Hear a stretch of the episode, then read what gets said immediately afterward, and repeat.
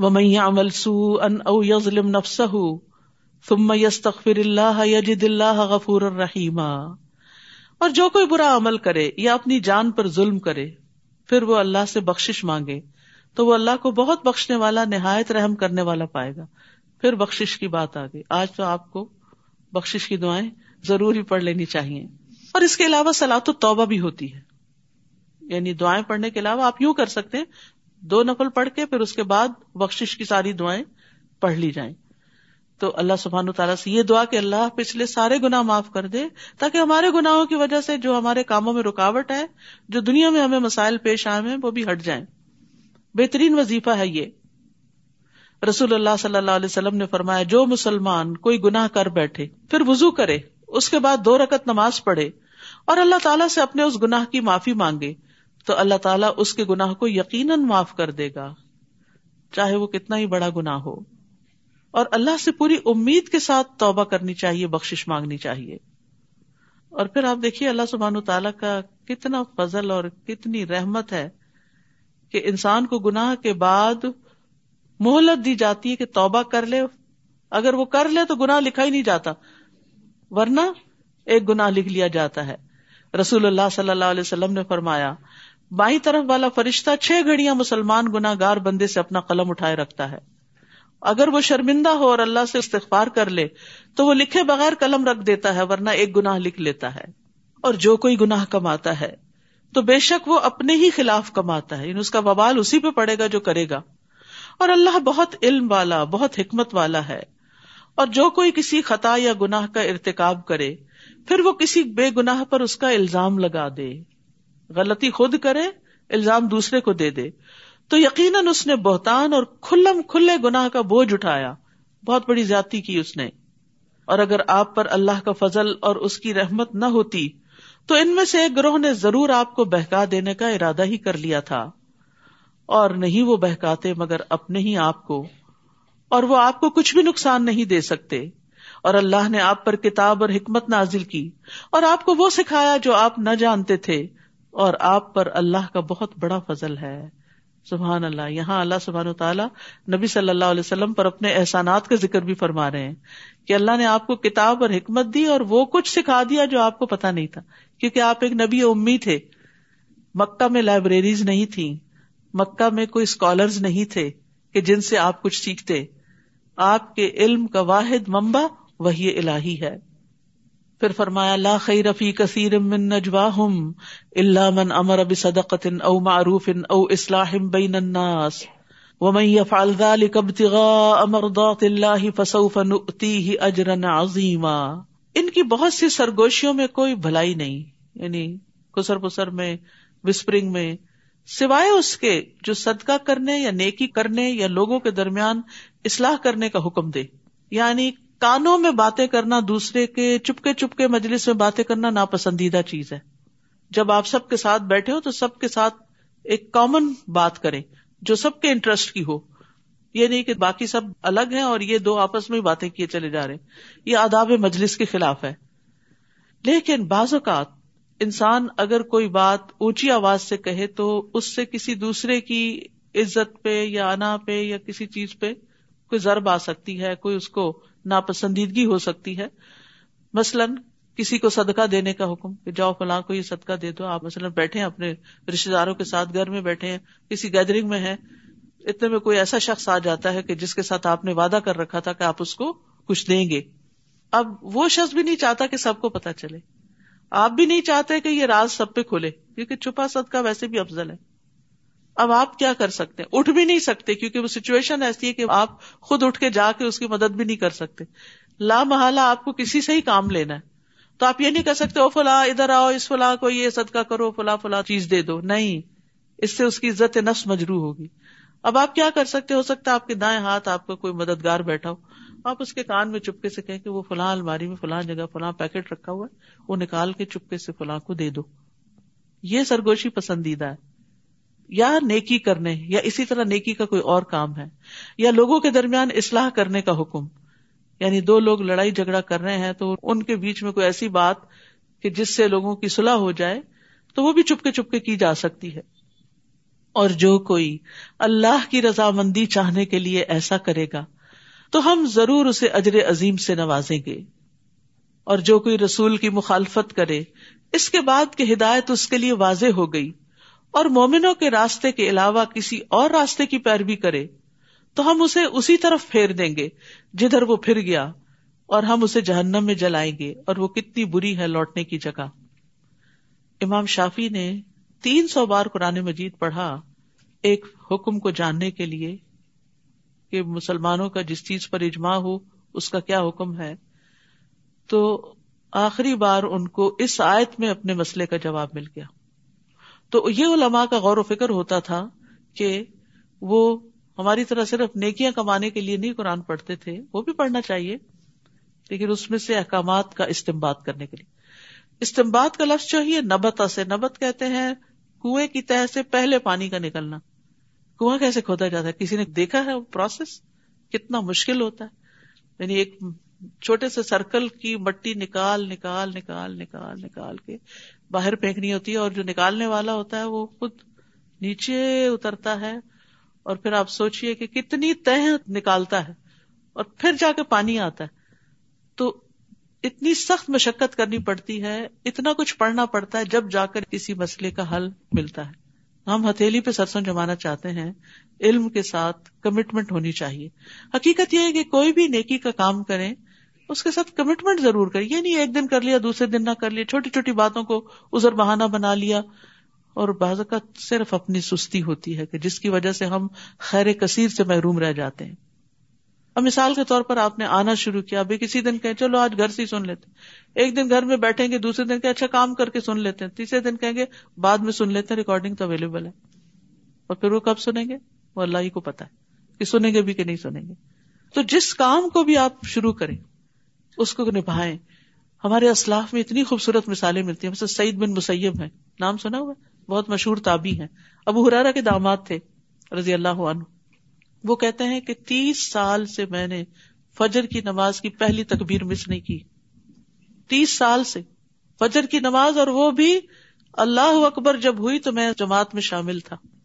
ایسے لوگ۔ اور اب ہمارے ہاں فجر کیا کسی اور بھی نماز کا وقت ہو؟ اور کچھ نہیں تو چھوٹی موٹی ایسی بس گپ شپ میں، باتوں میں، بازو کا جمعہ شروع ہو چکا ہوتا تھا۔ ہم کہتے ہیں اچھا اچھا بھی جاتے ہیں۔ خواتین کے لیے تو یہ حکم نہیں ہے کہ جماعت سے نماز پڑھے لیکن میں صرف کمٹمنٹ کی مثال دے رہی ہوں۔ اسی طرح ایک اور امام تھے، امام ربیہ رائی۔ امام مالک کے استاد تھے۔ فک میں بہت بڑے امام مانے جاتے ہیں وہ بھی۔ انہوں نے بھی اسی طرح کی بات کی کہ چالیس سال سے ان کی تکبیر اولا فوت نہیں ہوئی۔ ہمارا دین اور ہماری یہ نمازیں ہمیں وقت کی پابندی سکھاتے آج ہم اور لوگوں کو اپریشیٹ کرتے کہ فلاں شخص اپنے کام پہ کبھی ایک منٹ بھی لیٹ نہیں ہوا۔ لوگ اس کو قابل فخر بات سمجھتے ہیں کہ میں اپنی ڈیوٹی سے کبھی بھی لیٹ نہیں ہوا۔ تو جب ہم دنیا کی نوکری کے کریڈٹ بنانے میں اور اپنا اچھی ساکھ بنانے میں اتنی پابندی کرتے ہیں، تو ہم میں سے کوئی یہ بھی دیکھ لے کہ آخرت کی کمائی کے لیے ہماری کمٹمنٹ کتنی ہے۔ ہم میں سے کون یہ کہہ سکتا ہے آج تک میری ایک بھی فجر کی نماز کزا نہیں ہوئی؟ کوئی ہے جو دعوی کرے؟ کوئی نہیں کر سکتا۔ او ہو بس پتہ نہیں رات کو تھک گئی تھی، صبح آنکھ نہیں کھلی۔ پتہ نہیں وہ الارم بھی لگایا تھا، کیا ہوا؟ نہیں۔ وقت کی پابندی، کمٹمنٹ نبھانا، یہ بہت اعلی درجے کی نیکی ہے۔ ان اللہ لا یغفر ان یشرک به و یغفر ما دون ذلك لمن یشا ومن یشرک باللہ فقد دل دلالا بعیدا بے شک اللہ نہیں بخشے گا کہ اس کے ساتھ کسی کو شریک ٹھہرایا جائے۔ پھر دوبارہ یہی بات آئی، شرک ناقابل معافی گناہ ہے۔ اور جو اس کے علاوہ ہوگا، وہ جس کے لیے چاہے گا بخش دے گا۔ اور جو کوئی اللہ کے ساتھ شریک ٹھہرائے، تو یقیناً وہ گمراہی میں بہت دور بھٹک گیا۔ شرک سے برات کے لیے لا الہ الا اللہ کا ورد بڑا فائدہ مند ہے۔ اور لا الہ الا اللہ کا معنی سمجھنا بڑا ضروری ہے۔ یہ ایک پورا کارڈ اس پہ بنایا گیا کہ لا الہ الا اللہ پڑھنے کی فضیلت کیا ہے اور کس کس طرح پڑھا جائے۔ تو یہ بھی ایک بڑی اچھی یاد دہانی ہوتی ہے اپنے توحید کے سبق کو دہرانے کی۔ ابو دردا سے روایت ہے، کہتے ہیں کہ میں نے رسول اللہ صلی اللہ علیہ وسلم کو فرماتے ہوئے سنا کہ ہر گناہ کے بارے میں امید ہے کہ اللہ اسے بخش دے گا، سوائے اس شخص کے جو مشرق ہو کے مرا یا کسی نے مومن کو جان بوجھ کے قتل کیا۔ مشرق کے اعمال بھی قبول نہیں ہوتے۔ فرمایا، پیر اور جمعرات کے دن جنت کے دروازے کھول دیے جاتے ہیں اور ہر اس بندے کی مغفرت کر دی جاتی ہے جو اللہ کے ساتھ کسی کو شریک نہیں کرتا اور اس بندے کے سوا جس کی اپنے بھائی کے ساتھ عداوت ہو۔ یعنی لوگوں سے دشمنی رکھنا جو ہے یہ بھی انسان کو بہت بڑی محرومیوں کا شکار کر دیتا ہے۔ چنانچہ کہا جاتا ہے۔ ان دونوں کو محلت دو حتیٰ کی صلاح کر لیں۔ ان دونوں کو محلت دو حتیٰ کے صلاح کر لیں۔ ان دونوں کو محلت دو حتیٰ کے صلاح کر لیں۔ اور پھر صلاح کر لیں تو اس کے بعد ان کی بھی بخش کر دی جائے گی۔ اللہ اناسا و اللہ شیطان مریدا۔ نہیں وہ پکارتے اس کے سوا مگر دیویوں کو۔ اور نہیں وہ پکارتے مگر سرکش شیطان کو۔ یعنی یہ شرک کی علامات ہیں۔ دیوتاؤں اور دیویوں کو پکارنا ان کے پاس مرادیں لے کے جانا، ان سے دعائیں کرنا اور اسی طرح شیطان کی بندگی کرنا۔ اللہ نے اس پر یعنی شیطان پر لانت کی اور اس نے کہا یعنی شیطان نے کہا، میں تیرے بندوں میں سے ایک مقرر حصہ ضرور بے ضرور لے کر رہوں گا۔ ان کو اپنا چیلا بنا کے چھوڑوں گا۔ اور دن رات وہ اس کام پہ لگا ہوا ہے۔ اور اس کے لیے اس نے مہلت مانگی تھی کہ مجھے قیامت تک زندگی دے دی جائے اور اس کو دے دی گئی۔ اور وہ ہر وقت اب یہی کچھ کر رہا ہے۔ برائیوں کو خوبصورت بنا بنا کے لوگوں کو اپنے جال میں پھانستا ہے۔ امام ابن قیم کہتے ہیں کہ شیطان کی ایک حیران کن چال یہ ہے کہ وہ انسان کے نفس کو سونگتا ہے۔ یہاں تک کہ وہ جان لیتا ہے کہ ان دو قوتوں میں سے کون سی قوت انسان کے نفس پہ غالب آتی ہے۔ نمبر ایک، پیش قدمی اور بہادری کی قوت، کہ کر لوں گا یہ نیکی کا کام، کروں گا میں تو۔ اور نمبر دو، باز رہنے اور پیچھے ہٹنے اور کمزور ہونے کی قوت۔ یعنی یہ بندہ نیکی میں آگے جانے والا یا پیچھے رہنے والا ہے؟ اور جو بزدل ہے، پیچھے رہنے والا اس کو وہ کنٹرول کر لیتا ہے۔ اور جس کے بارے میں پتا چل جاتا ہے کہ نہیں، یہ تو باز ہی نہیں آئے گا۔ تو پھر وہ اگلے اسٹیپ پہ جا کے کوئی اور چال چلتا ہے۔ تو یاد رکھیے، بلند ہمتی پیدا کیجیے اپنے اندر۔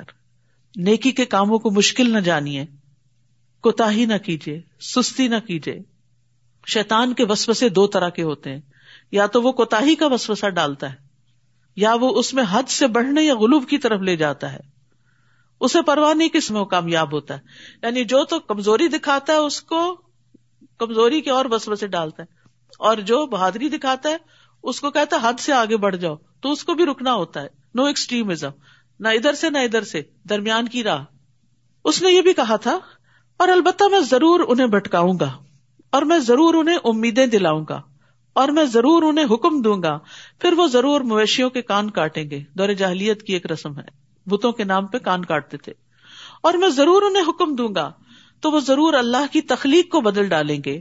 اور جو کوئی اللہ کو چھوڑ کر شیطان کو دوست بنائے، تو یقیناً اس نے کھلم کھلا نقصان اٹھایا۔ یاد رکھیے شیتان باطل کو خوبصورت بنا کے پیش کرتا ہے۔ باطل اور حق کو خلط ملت کرتا ہے دھوکا دیتا ہے، چالیں چلتا ہے، خواہشات کے ذریعے حملہ کرتا ہے۔ حقیر سمجھے جانے والے اعمال کے ذریعے داخل ہوتا ہے۔ انسان کہتے ہیں چھوٹی سی بات ہے تو چھوٹا سا گنا اس سے کوئی فرق نہیں پڑتا۔ اب ہوتا ہی انسان پھنس جاتا ہے، پھر اس سے ایک اور برائی میں، اس سے ایک اور برائی میں برائیوں کا ایک سلسلہ چل پڑتا ہے۔ یا ادہم و ما یا ادہم شیتان اللہ غرورا۔ وہ ان سے وعدہ کرتا ہے اور انہیں امیدیں دلاتا ہے۔ اور نہیں وعدہ کرتا ان سے شیتان مگر دھوکے کا۔ تو شیتان کے وعدوں سے خبردار رہے اور ان میں بازو کا تو بہت سا وقت ضائع کروا دیتا ہے۔ یہی لوگ ہیں جن کا ٹھکانا جہنم ہے اور وہ اس سے کوئی جائے پناہ نہ پائیں گے۔ یعنی شیطان ان کو اپنے ساتھ ہی لے کے دم لے گا۔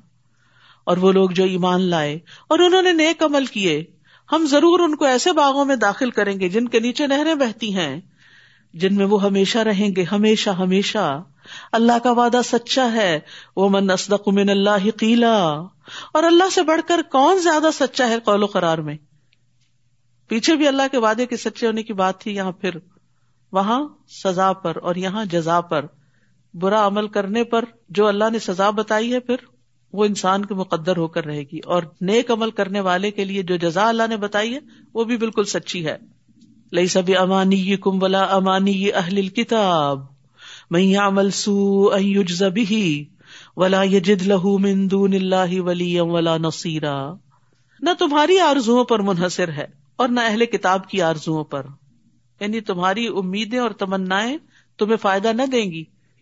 جو کوئی برا عمل کرے گا، وہ اس کا بدلا دیا جائے گا۔ اور وہ اپنے لیے اللہ کے سوا کوئی دوست اور مددگار نہ پائے گا۔ کوئی اور چھڑانے کے لیے نہیں آئے گا۔ اور جو کوئی نیک عمل کرے، خواہ مرد ہو یا عورت بشرتے کہ وہ مومن ہو۔ نو جینڈر ڈسکریمنیشن مرد ہو یا عورت، جو بھی نیک عمل کرے، تو یہی لوگ جنت میں داخل ہوں گے۔ اور وہ کھجور کی گٹلی میں سوراخ برابر بھی ظلم نہ کیے جائیں گے۔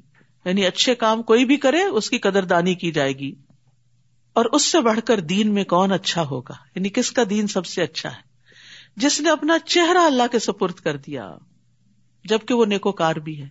نیت بھی اچھی ہے، عمل بھی اچھے ہیں۔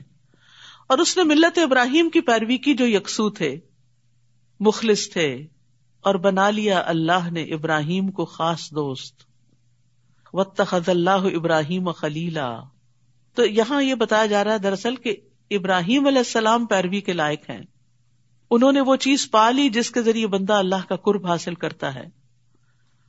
اور اللہ سبحان تعالی کے قریب ہو گئے اور خلت کا مقام حاصل کیا جو کہ محبت کا اعلیٰ ترین درجہ ہے۔ یعنی اللہ سبحان تعالیٰ ابراہیم علیہ السلام سے محبت کرتے ہیں کیونکہ وہ اپنے رب کی بہت زیادہ اطاعت کرنے والے تھے۔ تو اس میں سب سے بہترین انسان اور سب سے بہترین دین والا وہ ہوتا ہے جو کسی کام سے پہلے اپنی نیت کو صرف اپنے رب کے لیے خالص کرے اور پھر نیکی کے کام میں طریقہ بھی درست کرے اور درست طریقہ ہمیں سنت رسول صلی اللہ علیہ وسلم سے ملتا ہے۔ اس طریقے کو اختیار کرے۔ کوئی بھی اچھا کام جب کرنا شروع کرے، پلٹ کر دیکھے کہ وہاں کیا ہوتا تھا۔ ولی اللہ ما فی السماوات و ما فی الارض وکان اللہ بکل شیء محیطا اور اللہ ہی کے لیے ہے جو کچھ آسمانوں میں ہے اور جو کچھ زمین میں ہے، اور اللہ ہر چیز کا خوب احاطہ کرنے والا ہے۔ وہ یستفتون کا فنسا اور وہ عورتوں کے بارے میں آپ سے فتوا مانگتے ہیں۔ کہہ دیجیے اللہ ان کے بارے میں تمہیں فتوا دیتا ہے۔ اور وہ بھی جو تم پر یتیم عورتوں کے بارے میں کتاب میں پڑھا جاتا ہے، جنہیں تم مہر نہیں دیتے، جو ان کے لیے لکھا گیا۔ حالانکہ تم ان سے نکاح کی رغبت رکھتے ہو۔ اور کمزور بچوں کے بارے میں بھی۔ اور یہ کہ تم یتیموں کے لیے انصاف پر قائم رہو اور جو بھی نیکی تم کرو گے، بے شک اللہ اسے خوب جاننے والا ہے۔ تو یاد رکھیے، ہمارے دین میں یتیموں کے حقوق کا بہت لحاظ رکھا گیا ہے۔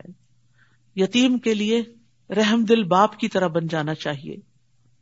اور یاد رکھنا چاہیے کہ جو بوئیں گے وہی کاٹیں گے۔ آج اگر یتیم بچے کے ساتھ زیادتی کی تو وہ کہیں چھپ نہیں جائے گی۔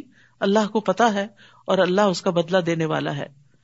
یتیم کی ضروریات کا بھی خیال رکھنا چاہیے، اس کے مال کی حفاظت کرنی چاہیے اور اس کو اخلاق اور آداب سکھانے چاہیے۔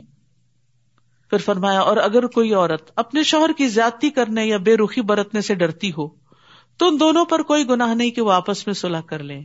اور صلاح کرنا بہتر ہے، اور دلوں میں تنگی رکھ دی گئی ہے بکیلی رکھ دی گئی ہے۔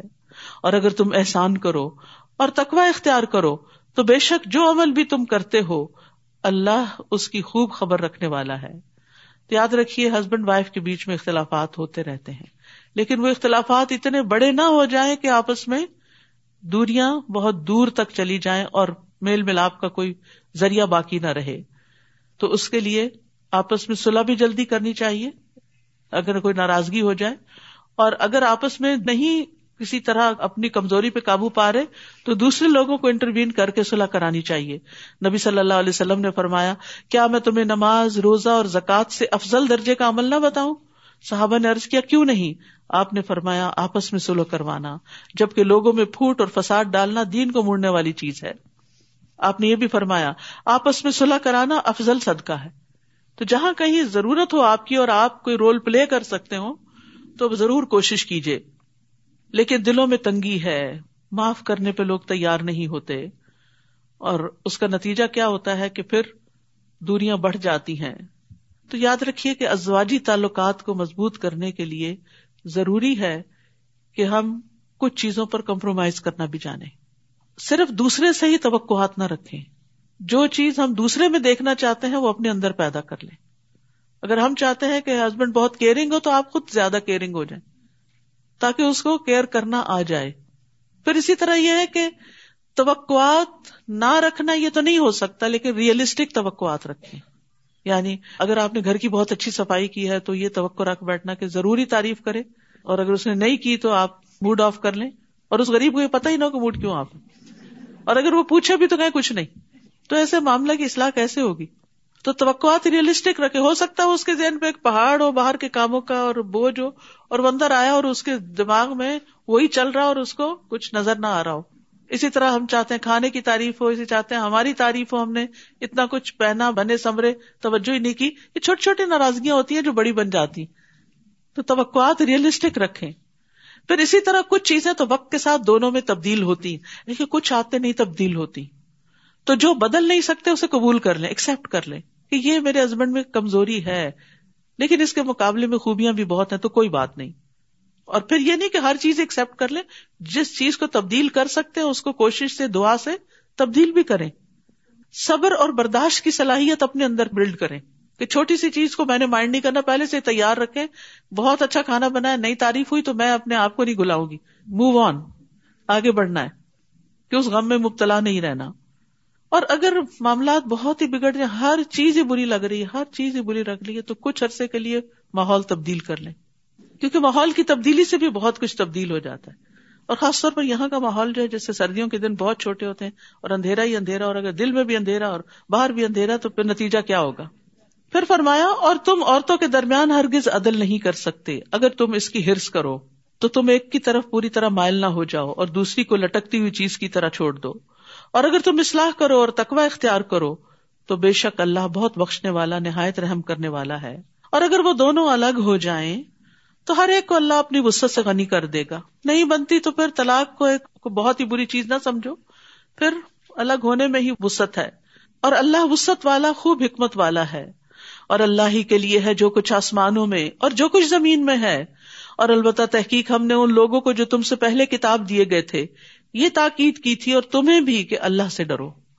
اور اگر تم کفر کرو گے تو بے شک اللہ ہی کے لیے ہے جو کچھ آسمانوں میں ہے اور جو کچھ زمین میں ہے۔ اور اللہ بہت بے نیاز، بہت تعریف والا ہے۔ اور اللہ ہی کے لیے ہے جو کچھ آسمانوں میں ہے اور جو کچھ زمین میں ہے۔ اور کافی ہے اللہ کارساز سبحان اللہ، یہ بار بار تکرار اس لیے ہے تاکہ اس کو محسوس کریں کہ ہر چیز کا مالک اللہ ہے۔ وہ سب کچھ کر سکتا ہے۔ اسے کچھ بھی تبدیل کرنے کے لیے کسی کے پاس نہیں جانا۔ وہ خود مالک ہے۔ بندوں کے دلوں کا مالک بھی وہ ہے، مال کا مالک بھی وہ ہے رسک کا مالک، بیماری کو صحت میں بدلنے کا مالک، تو اس سے مانگتے چلے جاؤ۔ اے لوگو، اگر وہ چاہے تو تم سب کو لے جائے اور دوسروں کو لے آئے۔ اور اللہ اس پر بہت قدرت رکھنے والا ہے۔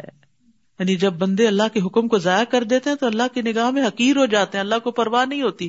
پھر ان کی بجائے اللہ دوسروں سے اچھے کام لے لیتا ہے۔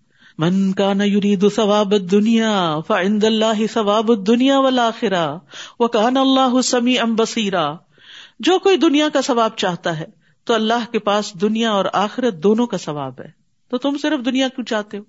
ربنا آتنا پھر دنیا ہسنا و فی الآخرت ہسنا اور اللہ خوب سننے والا، خوب دیکھنے والا ہے۔ اے لوگو، جو ایمان لائے ہو، انصاف پر قائم رہنے والے ہو جاؤ۔ اللہ کے لیے گواہی دینے والے بن جاؤ، اگرچہ وہ تمہارے اپنے ہی خلاف ہو، یا والدین اور قرابت داروں کے۔ اگر وہ غنی ہوں گے یا فقیر، تو اللہ ان دونوں کا زیادہ خیر خواہ ہے۔ یعنی ناحق کسی کا ساتھ دے کر فری کے مقابل کو نقصان نہ دو۔ بس تم خواہشات کی پیروی نہ کرو کہ تم عدل نہ کرو۔ اور اگر تم زبان موڑو گے یا تم اعراض کرو گے، تو بے شک جو بھی تم عمل کرتے ہو، اللہ اس کی خوب خبر رکھنے والا ہے۔ تو انسان کو ہر حال میں حق بات ہی کہنی چاہیے، چاہے قریبی رشتے داری کیوں نہ ہو۔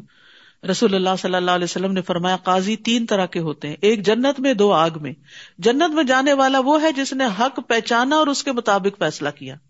جس نے حق پہچانا، پھر فیصلے میں ظلم کیا، وہ آگ میں ہے۔ اور جس نے جاہل ہوتے ہوئے لوگوں کے فیصلے کیے، وہ بھی آگ میں ہے۔ تو یہ بہت نازک معاملہ ہے۔ آپ جج تو نہیں ہے کہیں، لیکن گھر کے اندر بھی، بچوں کے بیچ میں بھی رشتے داروں کے بیچ میں بھی چھوٹے چھوٹے فیصلے کرنے پڑ جاتے ہیں، تو عدل سے کام لینے کی ضرورت ہے۔ اے لوگوں جو ایمان لائے ہو، ایمان لاؤ۔ اللہ اور اس کے رسول پر یعنی اپنے ایمان کی تجدید کرتے رہو۔ اور اس کتاب پر جو اس نے اپنے رسول پر نازل کی، اور وہ کتاب جو اس نے اس سے پہلے نازل کی، اور جو کوئی انکار کرے گا اللہ کا، اور اس کے فرشتوں کا، اور اس کی کتابوں کا، اور اس کے رسولوں کا، اور آخرت کے دن کا، پس تحقیق وہ بھٹک گیا، بہت دور کا بھٹک جانا۔ بے شک وہ لوگ جو ایمان لائے، پھر انہوں نے کفر کیا، پھر ایمان لائے، پھر کفر کیا، پھر کفر میں بڑھ گئے یعنی دین کو کھیلی بنا لیا۔ اللہ ایسا نہیں کہ انہیں بخش دے۔ یعنی کفر کی حالت میں موت آ گئی تو بخش نہ ہوگی اور نہ یہ کہ انہیں سیدھے رستے کی ہدایت دے۔ بشر المنافقین ان عذابا علیما منافقوں کو خوشخبری دے دیجیے کہ ان کے لیے دردناک عذاب ہے۔ جو لوگ مومنوں کو چھوڑ کر کافروں کو دلی دوست بنا لیتے ہیں، کیا وہ ان کے پاس عزت چاہتے ہیں؟ تو بے شک عزت ساری کی ساری اللہ ہی کے لیے ہے۔ اور تحقیق اس نے کتاب میں نازل کیا کہ جب تم سنو کہ اللہ کی آیات کا انکار کیا جاتا ہے اور ان کا مذاق اڑایا جاتا ہے، تو تم ان کے ساتھ مت بیٹھو، حتیٰ کہ وہ اس کے علاوہ کسی اور بات میں مشغول ہو جائیں۔ ورنہ بے شک تب تم ان جیسے ہوگے۔ بے شک اللہ منافقوں اور کافروں سب کو جہنم میں جمع کرنے والا ہے۔ وہ لوگ جو تمہارے بارے میں انتظار کرتے ہیں۔ پھر اگر تمہارے لیے اللہ کی طرف سے کوئی فتح ہو یعنی منافق انتظار کرتے ہیں، تو وہ کہتے ہیں، کیا ہم تمہارے ساتھ نہ تھے؟ اور اگر کافروں کے لیے کوئی حصہ یعنی وہ کامیاب ہو تو کہتے ہیں، کیا ہم تم پر غالب نہیں آنے لگے تھے؟ اور ہم تمہیں مومنوں سے بچا نہیں رہے تھے؟ ان کی طرف ہو جاتے ہیں۔ بس اللہ قیامت کے دن تمہارے درمیان فیصلہ کرے گا اور اللہ کافروں کے لیے مومنوں پر ہرگز کوئی راستہ نہ بنائے گا۔ ان المنافقین یخادعون اللہ وهو خادعهم بے شک منافقین اللہ کو دھوکا دیتے ہیں۔ حالانکہ وہ انہیں دھوکا دینے والا ہے۔ اور جب وہ نماز کے لیے کھڑے ہوتے ہیں تو انتہائی سستی سے کھڑے ہوتے ہیں۔ یون کرتے ہوئے، ڈھیلے ڈالے، لیٹ، اور وہ لوگوں کو دکھاوا کرتے ہیں کہ کوئی یہ نہ کہ اس نے تو نماز ہی نہیں پڑھی۔ اور اللہ کو بہت تھوڑا یاد کرتے ہیں۔ نماز اللہ کے ذکر کے لیے قائم کی جاتی۔ افسوس کہ ہم نماز میں بھی اللہ کو کم یاد کرتے ہیں۔ دنیا میں تو کیا یاد کریں گے؟ تو منافقت میں سستی بڑا اہم کردار ادا کرتی ہے۔ انہیں نماز سے کوئی دلچسپی نہیں، ذکر سے کوئی دلچسپی نہیں۔ بس وہ انتظار کرتا رہتا ہے، آخری وقت میں اٹھ کے دو چار ٹھونگے مار لیتا ہے اور اللہ کو کچھ بھی یاد نہیں کرتا۔ آپ نے فرمایا، منافقوں پر فجر اور عشاء سے زیادہ کوئی نماز بھاری نہیں۔ لیکن مومن اس کے برعکس اپنے رب سے سرگوشیاں کرتا ہے، اللہ کو یاد کرتا ہے۔ متزبزب ہیں۔ نہ ان لوگوں کی طرف ہے، نہ ان لوگوں کی طرف۔ نہ مومنوں کے ہیں، نہ کفار کی طرف۔ اور جسے اللہ بھٹکا دے، تو آپ ہرگز اس کے لیے کوئی راہ نہ پائیں گے۔ اے لوگ جو ایمان لائے ہو، مومنوں کے سوا کافروں کو اولیا نہ بناؤ۔ کیا تم چاہتے ہو کہ تم اللہ کے لیے اپنے خلاف کوئی واضح دلیل بنا لو؟ بے شک منافقین آگ کے سب سے نچلے درجے میں ہوں گے، کیونکہ انہیں کا یہ طریقہ تھا، کبھی ادھر مسلمانوں کی طرف، کبھی دوسروں کی طرف۔ اور ہرگز آپ ان کے لیے کوئی مددگار نہ پائیں گے۔ ایسے شخص کا پھر کوئی دوست نہیں ہوتا، وہ کہیں بھی قابل اعتبار نہیں ہوتا، اور اللہ کی طرف سے بھی ایسے شخص کو کوئی مدد نہیں ملتی، سوائے ان لوگوں کے جنہوں نے توبہ کر لی یعنی منافقت سے نکل آئے اور اصلاح کر لی، ایمان پر مضبوطی سے قائم ہوئے اور اللہ کو مضبوطی سے تھام لیا اور اپنے دین کو اللہ کے لیے خالص کر لیا۔ تو یہی لوگ مومنوں کے ساتھ ہیں اور اللہ ضرور مومنوں کو اجر عظیم سے نوازے گا۔ ما يفعل اللہ بعذابكم ان شکرتم وآمنتم وکان اللہ شاکرا علیما اللہ تمہیں عذاب دے کر کیا کرے گا اگر تم شکر کرو یعنی اگر شکر کرو گے تو عذاب سے بچ جاؤ گے اور ایمان لے آؤ وہ کان اللہ شاہ کرن علیما، اور اللہ بہت قدر دان بہت علم والا ہے۔ یہاں اللہ تعالیٰ نے شکر کو ایمان سے پہلے ذکر کیا ہے، کیونکہ بندہ نعمتوں کو دیکھ کر شکر ادا کرتا ہے، پھر اس ہستی کو پہچانتا ہے جس نے انعام کیے، اور شکر ایمان کا سبب بن جاتا ہے۔ پھر ایمان لے آتا ہے، اور نعمتوں کا شکر ایمان میں اضافہ کرتا چلا جاتا ہے۔ تو یاد رکھیے، شکر کا فائدہ خود انسان ہی کو ملتا ہے۔ ممئی یشکر فن نما یشکر نفسی اور شکر گزار جو ہے وہ عذاب سے بچا لیا جاتا ہے۔ اللہ سبحان تعالیٰ فرماتے کزال کا نجزی من شکر جس طرح آل لوت کو عذاب سے بچا لیا گیا، ہر شکر گزار کو بچا لیا جاتا ہے۔ تو اللہ تعالیٰ سے دعا ہے کہ وہ ہمیں شکر گزار بندہ بننے کی توفیق عطا فرمائے۔ وہ آخر داوانا ان الحمد للہ رب العالمین۔ سبحان اللہ و بحمد کا اشد اللہ اللہ اللہ انت استخر کا و اطوب السلام علیکم و رحمۃ اللہ وبرکاتہ۔